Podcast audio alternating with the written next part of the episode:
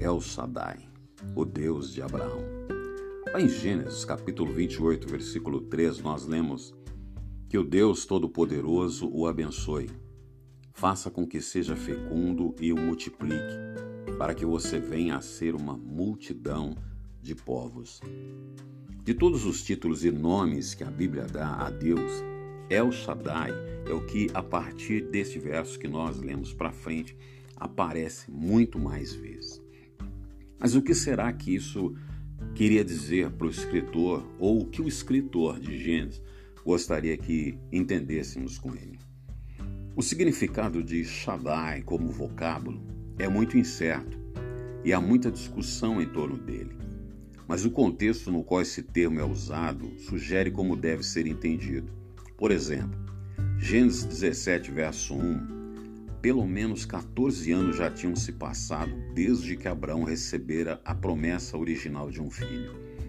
A passagem de todos esses anos, Abraão tinha agora quase 100 anos de idade, Sara já estava na menopausa, ou seja, humanamente incapaz de gerar filhos, como vemos lá em Gênesis 18:11. Teve o efeito de reforçar diante deles as fraquezas humanas.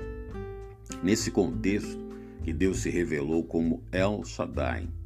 E essa mesma característica, a habilidade de transformar situações criadas pelas fraquezas humanas, aparece também em outras passagens. Assim, quando Jacó enviou seus filhos de volta ao Egito para ali enfrentarem o imprevisível e todo-poderoso José, ele os, ele os encomendou a El Shaddai, Gênesis 43, 14.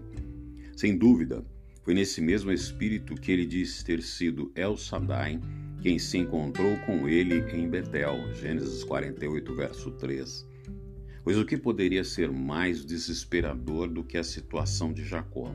Ou seja, expulso de casa, perambulante, sem um lar. El Shaddai é o Deus que opera nas fraquezas humanas e as transforma da maneira como agiu ao transformar o Abrão, sem filhos, em o Abraão, o pai de uma multidão de nações. Tal Deus é digno de nossa confiança em todas as circunstâncias, porque conhecia seu Deus, El Shaddai, o Deus de poder ilimitado para transformar.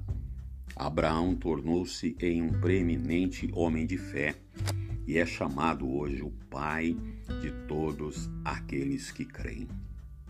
Que eu e você possamos crer desta maneira, que o Deus ao qual servimos é aquele Deus que impacta, assim como impactou aos discípulos ali no mar da Galileia através da vida de Jesus, quando ele se levanta e repreende a fúria do mar ele possa mostrar ou demonstrar diante das nossas fraquezas que o poder dele se aperfeiçoa nelas e ele tem em suas mãos as condições necessárias para transformar toda e qualquer circunstância existencial para a sua honra e para a sua glória. Que possamos assim crer, que eu e você possamos assim crer. E nessa manhã, desse dia, início de semana, segunda-feira, 18 de julho de 2022, possamos agir desta forma, em nome de Jesus. Você está no podcast Ouvindo a Voz de Deus. Eu sou o pastor